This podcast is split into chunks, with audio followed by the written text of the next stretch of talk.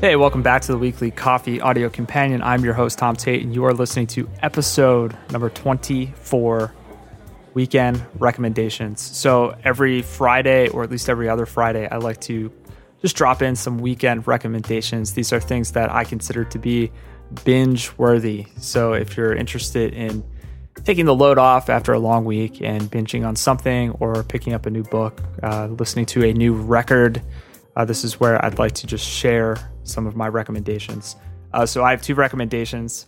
Uh, first, I'm I, I, wouldn't say that I'm mourning the loss of uh, Chris Cornell, who was the lead vocalist and uh, musician for Soundgarden. He was in Temple of the Dog. Uh, he was also in Audioslave. But I'm definitely upset about the news. It sounds like he died from suicide. Um, so if you know anybody who is struggling with depression um, or has suicidal thoughts, uh, this to me always when a celebrity uh, kind of makes the news, it, it's always a reminder just to reach out uh, and be present for that person. Uh, so I'll definitely recommend that you do that as a call to action.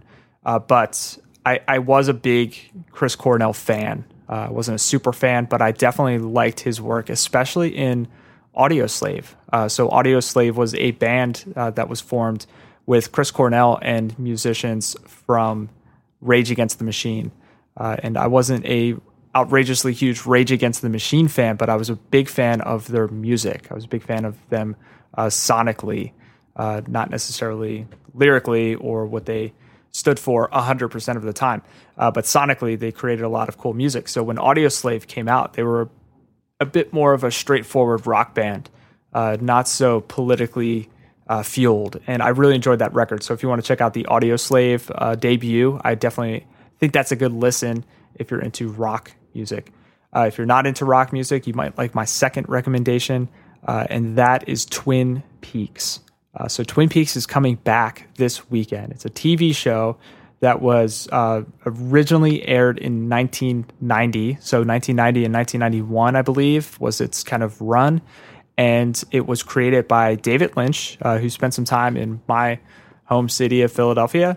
Uh, David Lynch and Mark Frost, and it is one of the most bizarre television series you will ever see.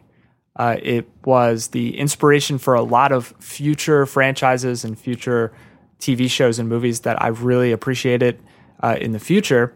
Uh, but I retroactively went back and watched Twin Peaks maybe about four or five years ago, and it was a delight. It was really delightful. It's such a bizarre show.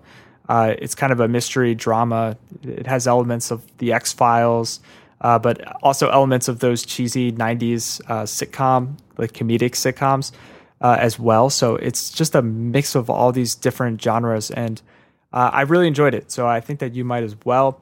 And the reason why I'm bringing up Twin Peaks right now is because it's coming back to Showtime. So it's going to be on Showtime. Uh, and I think that's where you can watch all the old episodes. So if you don't have a Showtime account, there might be a few other, places you could uh, check it out if you want to Google that.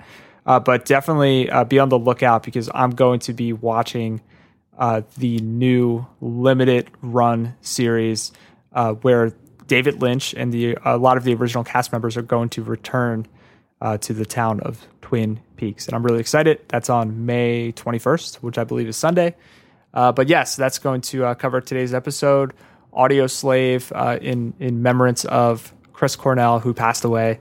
Uh, I am definitely upset about that. And uh, Twin Peaks, the resurrection of a franchise of a TV show uh, that I thought was really, really well done that's going to wrap up today's episode. I hope that you enjoyed it. Uh, let me know what your weekend recommendations are. You can tweet me at TNRT. Again, that's four letters at TNRT. Let me know what you're reading, watching, uh, listening to, uh, checking out, and I will definitely check it out as well.